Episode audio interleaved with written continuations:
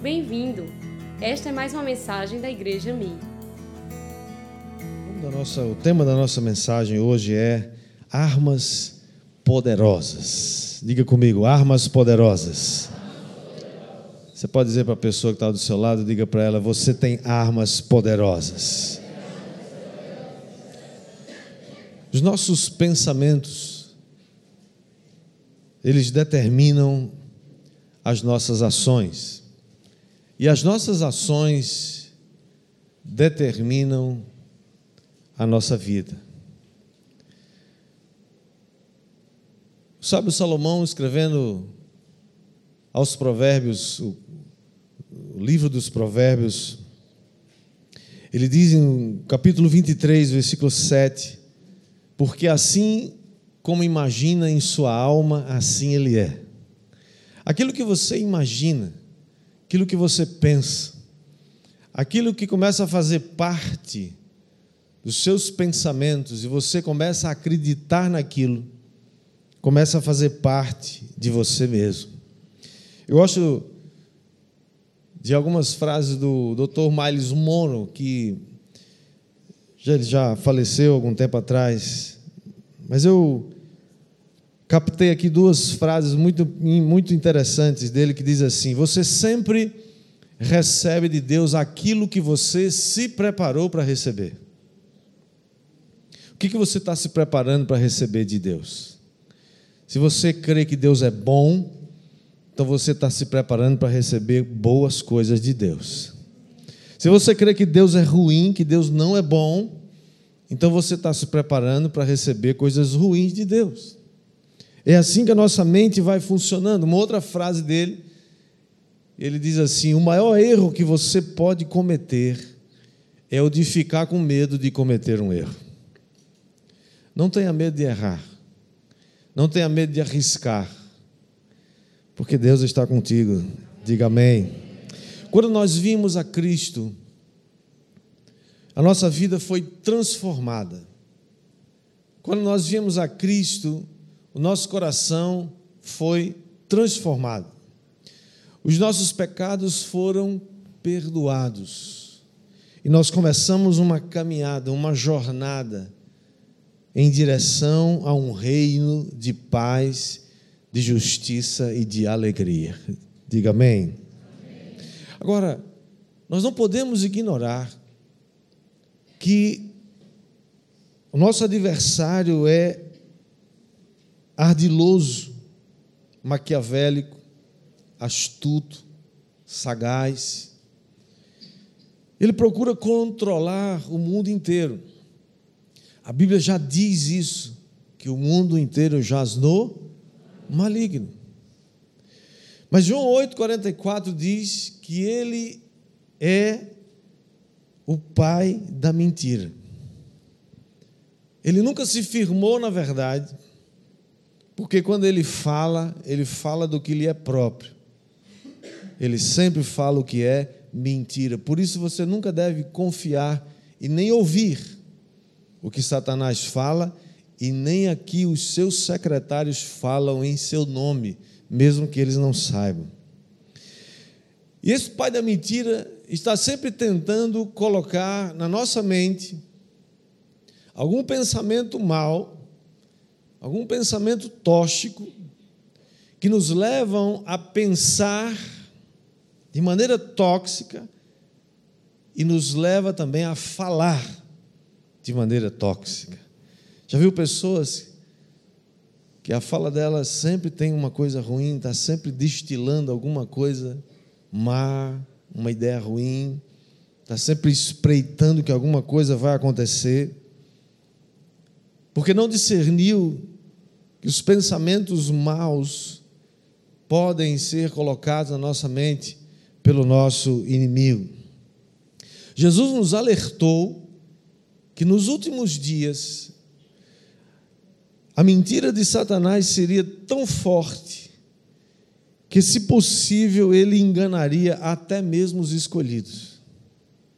Por isso que eu e você precisamos discernir, precisamos de discernimento, entendimento, para não cair nas mentiras de Satanás. Por isso eu quero ler com você o texto de 2 Coríntios, capítulo 10, versículos 3 a 5, que diz assim: Pois embora vivamos como homens, não lutamos segundo os padrões humanos. As armas com as quais lutamos não são humanas. Pelo contrário, elas são poderosas em Deus. Diga, poderosas em Deus. Para destruir fortalezas. No versículo 5: Destruímos argumentos e toda pretensão que se levanta contra o conhecimento de Deus. E levamos cativo todo pensamento para torná-lo obediente a Cristo. Diga amém. Nós estamos levando todos os nossos pensamentos cativos hoje. Diga, eu estou levando, levando todos os meus pensamentos cativos a Cristo. Nós sabemos que o campo de batalha do ser humano é a mente. É na mente onde todas essas coisas acontecem. E o texto que a gente leu sugere que nós estamos em guerra, sim ou não? Estamos em guerra, quer você goste disso ou não. Estamos em guerra. E como toda guerra exige que você use algum tipo de arma. Armas apropriadas, armas adequadas para a natureza da guerra. Por isso que uma das coisas que nós precisamos saber antes de usar as armas, precisamos saber qual é a natureza da guerra. Como é que ela se desenvolve? Quais são os ardis, quais são as estratégias do inimigo? Quais são os argumentos? Quais são as estratégias militares do inimigo? O apóstolo Paulo diz aqui nesse texto que as nossas armas, que as armas que nós usamos, elas não são humanas. O problema é que a gente muitas vezes quer vencer o maligno com argumentos humanos. E nós não podemos vencer Satanás com argumentos humanos. Nós vencemos Satanás com armas espirituais. Por isso que as nossas armas não são humanas, mas elas são poderosas em Deus para destruir fortalezas. Em outras palavras, o apóstolo Paulo está dizendo que as armas com as quais nós lutamos, elas não somente são poderosas para resolver, elas são apropriadas. Elas são armas adequadas para o tipo de guerra que nós estamos lutando. Isso significa que eu e você temos uma cobertura sobrenatural quando usamos as armas que não são humanas, mas são poderosas em Deus. O favor de Deus se manifesta na sua vida quando Ele coloca armas na sua mão e você as usa, mesmo sabendo que você não teria nenhuma chance mas Deus é poderoso para fazer muito mais do que você pensa, do que você percebe. Interessante que a gente estava nessa última viagem a Israel, nós estivemos é, num monte chamado Monte Bental. Ele fica na colina de, nas colinas de Golã. E toda vez que a gente vai ali, nós lembramos de uma batalha terrível que aconteceu ali na guerra do Yom Kippur, em 1973, onde Israel venceu a batalha, inexplicavelmente do ponto de vista humano. Não havia nenhuma chance de Israel ganhar ou vencer aquele ataque súbito, de repente, quando os Círios atacaram Israel com uma coluna de tanques de 1.500 tanques e mais mil peças de artilharia. E essa, esse monte é uma colina Israel estava ali, eles já tinham, estavam ali desde a guerra de 67. Só que eles tinham uma, uma coluna de 160 tanques, ou seja, 10% aproximadamente da força que os sírios tinham. Ou seja, eles seriam completamente massacrados. Mas inexplicavelmente, houve muitas baixas, é claro, houve muitas, muitos soldados morreram. A maioria dos tanques de Israel foi, foi destruída.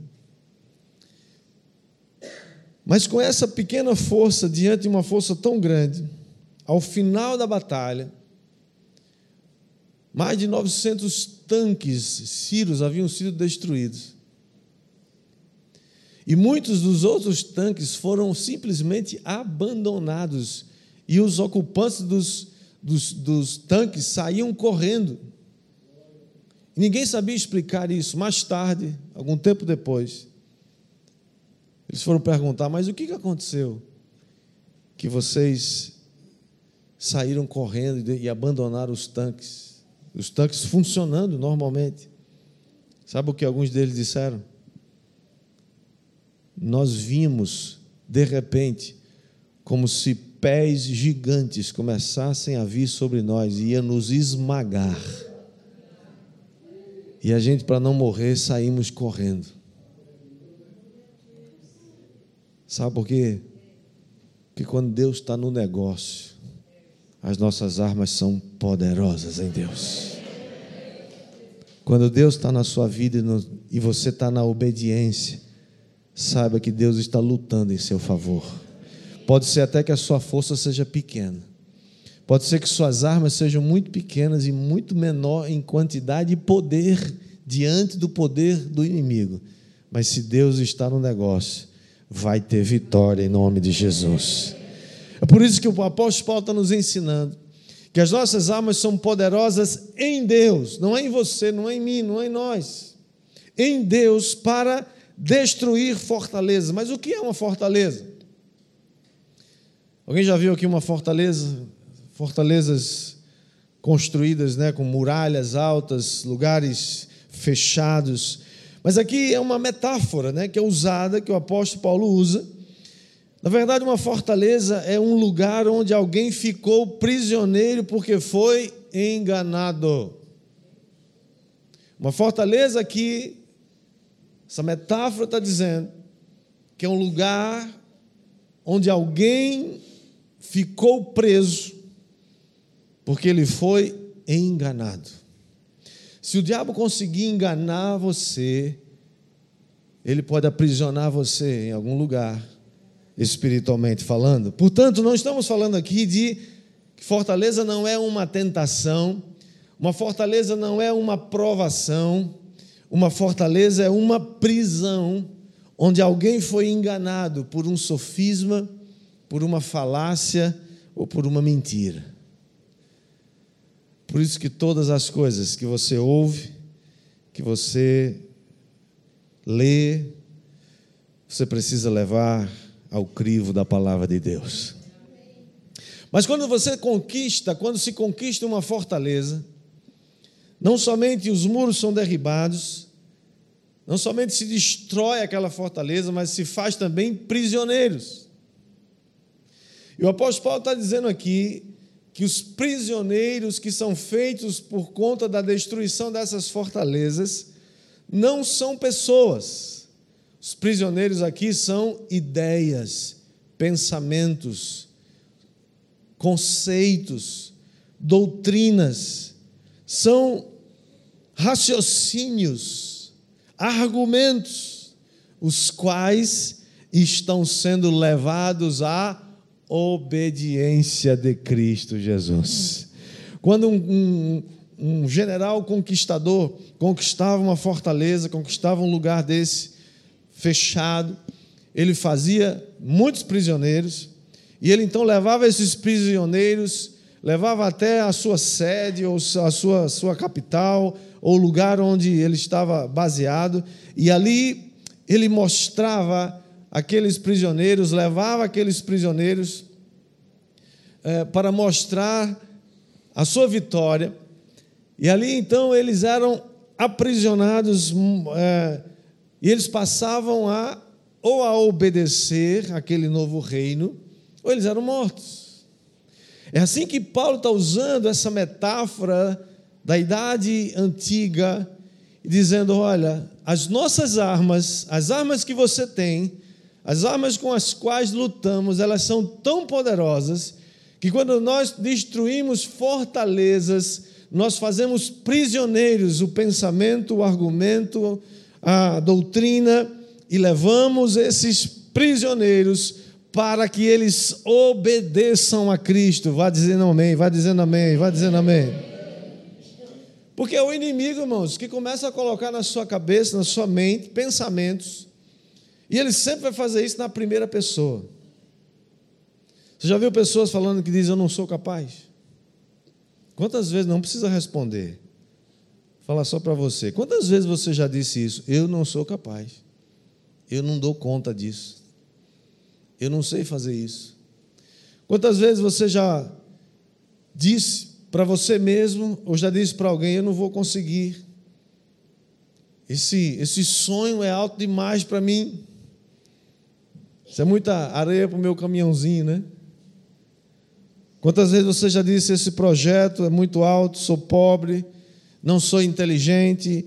E essas ideias, irmãos, ficam são colocadas na nossa mente. E de onde vem isso? Isso vem do inimigo das nossas almas, que começa a colocar na nossa mente essas ideias. É, são pessoas que às vezes ficam empolgadas com alguma coisa e fala da sua empolgação e o outro vem com um balde de água fria. Alguém sai do culto e fala assim: Você viu o culto hoje foi uma benção. O culto hoje foi maravilhoso. Aí o cheio de pensamento negativo e tóxico, fala assim: É, mas o ar-condicionado estava muito frio hoje. Ou então estava muito quente. Outro fala assim: Você viu como a banda tocou ungida hoje? Aí o outro fala assim: É, mas aquela roupa daquele fulano não estava combinando. Ele sempre tem um negócio, né? Ele sempre tem um, um negócio negativo, tóxico. A pergunta é, irmãos, a essa altura, o que é que nós precisamos fazer para nos livrar desses pensamentos tóxicos, negativos, que nos leva a ter uma vida sem fruto? Primeira coisa que você e precisamos fazer é identificar as mentiras. Como que nós identificamos mentiras? Porque, irmãos, a mentira não é o oposto da verdade. A mentira é muito parecida com a verdade. É como uma nota falsa. A maioria das pessoas não conseguem identificar uma nota falsa de uma nota verdadeira. Por quê? Porque ela é muito parecida. Ela é quase igual. Assim, uma mentira, assim, um sofisma, assim, é um engano. Se fosse fácil de, de, é, identificar a nota falsa, ninguém falsificava. Sim ou não? Portanto, primeira coisa, identifique as mentiras, submeta todo o pensamento, todo o argumento, toda a declaração, toda a ideia, submeta ao crivo da bendita, eterna e santa palavra de Deus. Você passa o antivírus da palavra. A palavra aprovou, vamos em frente chocou com a palavra, joga fora imediatamente. Quem está entendendo, diga amém. amém. Foi assim que aconteceu, infelizmente, com Adão e Eva. Adão e Eva viviam num ambiente saudável, sim ou não? Um ambiente bonito, agradável, afro, é, é, paradisíaco, um ambiente é, limpo, ah, sem pecado. É, eles não tinham problemas, eles não tinham traumas. Você acha que Adão e Eva tinham algum trauma antes da queda? Você acha que tinha algum patrão lá querendo né, é, abusar deles? Tinha alguém assim? Não, né? Não tinha pastor lá para pegar no pé deles.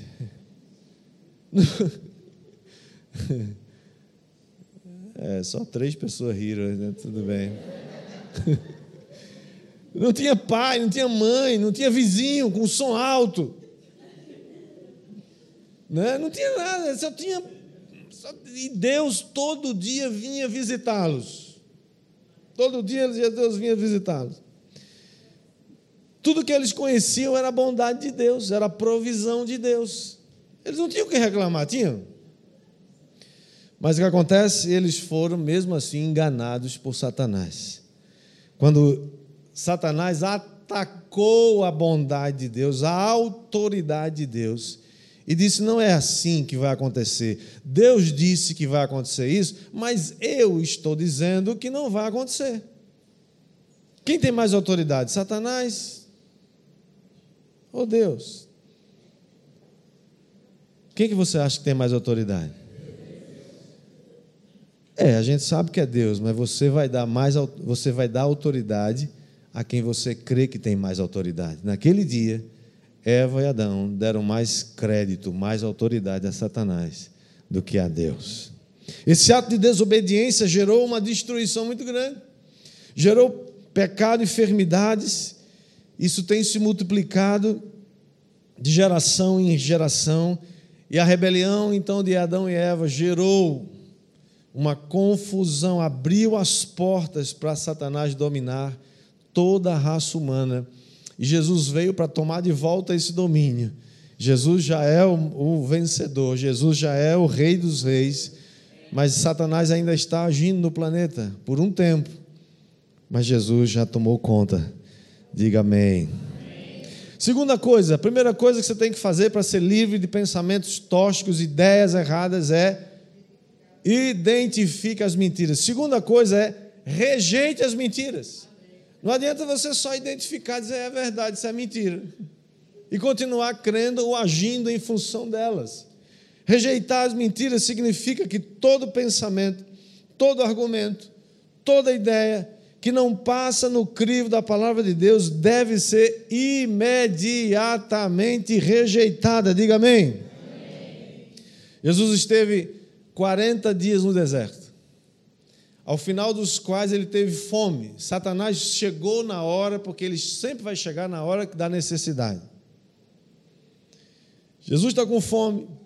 40 dias antes, lá no Rio Jordão, onde Jesus foi batizado, Satanás ouviu quando uma voz do céu veio e disse: Este é meu filho amado em quem eu tenho prazer. 40 dias depois, Satanás está pronto para pôr isso à prova. Jesus tem fome e ele chega e vai fazer com Jesus a mesma coisa que ele fez com Eva. Ele vai pôr em dúvida a autoridade e o caráter de Deus. E ele diz então para Jesus, em outras palavras, por que é que Deus trouxe você aqui para esse deserto para passar fome? Que Deus é esse que lá atrás disse que você é um filho amado e agora você está aqui com fome, sofrendo? Você tem poder para fazer isso, então faz. Transforma essas pedras em pães. Você não está precisando? Simples fazer isso. Jesus podia transformar pedras em pães? Podia ou não podia? Podia. Mas Jesus escolheu negar-se a si mesmo e esperar na provisão de Deus. É isso que nós precisamos fazer, irmãos. Quantas vezes nós ouvimos a voz da serpente? Pega um atalho aqui, que é mais rápido. Pega um atalho aqui, todo mundo pega. Qual é o problema? Não pegue atalhos. Pegue o caminho da palavra de Deus. Jesus esperou a provisão e a provisão chegou. Por outro lado, os filhos de Israel fizeram o contrário. Eles ficaram sem comida no deserto, ficaram sem água. E eles começaram então a murmurar, reclamar. Acharam que Deus os tinha abandonado. Porque, irmãos, a murmuração é uma manifestação externa de uma confusão interior. Toda murmuração nasce aqui dentro. Quando alguém murmura, é algo que começou aqui dentro, já já está lá. É a confusão interna que, que é externada através da murmuração. Eles estavam, então, o povo de Israel estava mais disposto a se submeter a Faraó quando eles diziam: Vamos voltar para o Egito, lá tinha comida. Eles estavam dispostos a voltar para o Egito, se submeter a Faraó, do que crer no que Deus disse: Eu vou levar vocês para uma terra que manda leite e mel. Você crê que Deus está te levando para uma terra que manda leite e mel? Se você crê, dá glória a Deus aí, leva. Duvidar do caráter de Deus, irmão, sempre vai ser uma furada muito grande. Porque Deus continua sendo fiel, Ele permanece sendo fiel, diga amém. Terceira coisa, primeira coisa qual é? Ser livre dos pensamentos tóxicos. Primeira coisa, identifica as mentiras. Segunda coisa, rejeite as mentiras. Terceira coisa, substitua as mentiras pela verdade. Você sabe de uma coisa? Não tem capeta que possa, com alguém que decidiu abandonar mentiras e andar na verdade. Você não precisa sair por aí repreendendo, vai de retro, está amarrado, vai para lá, vai para trás, né? Você não precisa ficar tentando saber onde é que o capeta está, onde é que tem um capiroto para a gente expulsar e lá e fazer um ato profético e tal. Sabe? Se você anda na verdade, se você crê na verdade e não crê em mentiras, você está garantido, está escondido, está guardado, está protegido. Você vai avançar na verdade, porque ninguém pode nada contra a verdade. Nós somos aquilo que Deus disse que somos. Nós temos aquilo que Deus disse que a gente tem. Diga amém. amém. Deus amou tanto seu filho que deu Jesus para morrer por nós, para que a gente tenha vida eterna. A Bíblia diz que em Cristo nós somos mais que vencedores. A Bíblia diz que nós somos a justiça de Cristo. Nós somos a justiça de Deus que foi feita em Cristo. Jesus, Deus olha para a gente e vê Jesus. Segundo aos Coríntios 5, 21, diz: aquele que não conheceu o pecado, ele o fez pecado por nós, para que nele, em Cristo, fôssemos feitos justiça de Deus. Irmãos, que é um negócio tão grande, um negócio tão, tão maravilhoso, que a gente olha assim e fala: não, não pode ser. Não é, não é possível. Eu sei quem eu sou, eu sou. Eu não mereço, é verdade, ninguém merece. Mas como é, Jesus decidiu fazer isso? Isso é o conceito de graça. Não há nenhuma religião nesse planeta que já existiu, existe ou vai existir que consiga absorver o conceito de graça. É o único, só Jesus pode dizer que veio cheio de graça e de verdade, porque todas as religiões do mundo, todas as religiões desse mundo exigem algum tipo de oferenda, existe algum, algum tipo de pagamento. Existe alguma, exige alguma coisa que você tem que dar primeiro para depois você receber. Jesus é o único que veio, morreu e disse: Eu vou te dar de graça antes que você me dê alguma coisa, antes que você, mesmo que antes que você se arrependa dos seus pecados, como diz a palavra em Efésios capítulo 2, ele nos amou, ele nos resgatou, ele nos trouxe de volta na eternidade quando nós ainda éramos pecadores quando éramos mortos em delitos e pecados, Ele foi lá e nos tirou. Essa é a verdade, a seu respeito e a meu respeito. Todas as vezes que você prefere crer que você, ah, não, eu preciso fazer alguma coisa, eu preciso dar uma mãozinha. Ou então Satanás chega para você e diz: Olha, isso que você está passando agora, Sabe por quê? É porque Deus não se importa com você. É porque você está achando que Deus é bom, mas Deus não é bom. Porque se Ele fosse bom, Ele não deixava você passar o que você está passando. Não levante sua mão, mas quantas vezes você já pensou isso? Quando você vê tanta desgraça ao seu redor, tanta notícia ruim, Como que o homem é capaz de ser tão mal? O famoso cientista Einstein falou certa vez. Ele disse: tem duas coisas que são infinitas. A primeira é a estupidez humana, e a segunda é o universo. Ele disse: a segunda eu não tenho certeza ainda mas a primeira ele tinha certeza. Que a maldade humana não tem fim. Isso é a prova de que nós somos seres caídos, quebrados. Pecado nos deformou. Pecado arrebentou com a gente. Mas é para esse tipo de gente arrebentada, que nem eu e você, que Jesus veio. É isso que eu quero dizer para você hoje. As mentiras que você creu até hoje precisam ser substituídas pela verdade.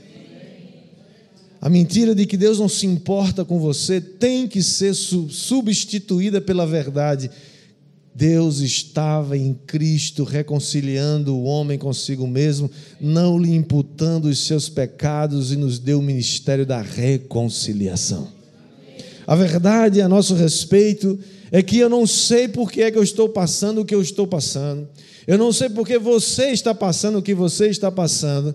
Mas a verdade a esse respeito é em Romanos 8, 28, que diz: Todas as coisas vão cooperar para o meu bem, para o bem daqueles que amam a Deus e são chamados segundo o seu propósito. Você ama a Deus?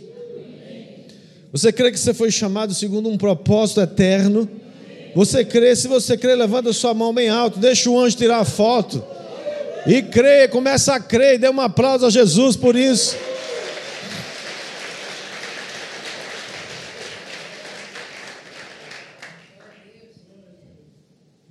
Sabe, irmãos, vivemos num mundo caído, é verdade. Mas há uma promessa de vitória para mim e para você. Apocalipse 12, 11 diz: Eles venceram por causa de, número um, sangue do Cordeiro. Sangue de Jesus é poderoso. Segunda coisa, por causa da palavra do testemunho que deram. Seu testemunho é poderoso.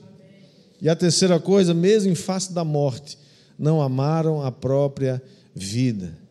O cristianismo hoje no mundo é a religião mais perseguida e onde gente mais morre porque é cristão, são cristãos no mundo inteiro.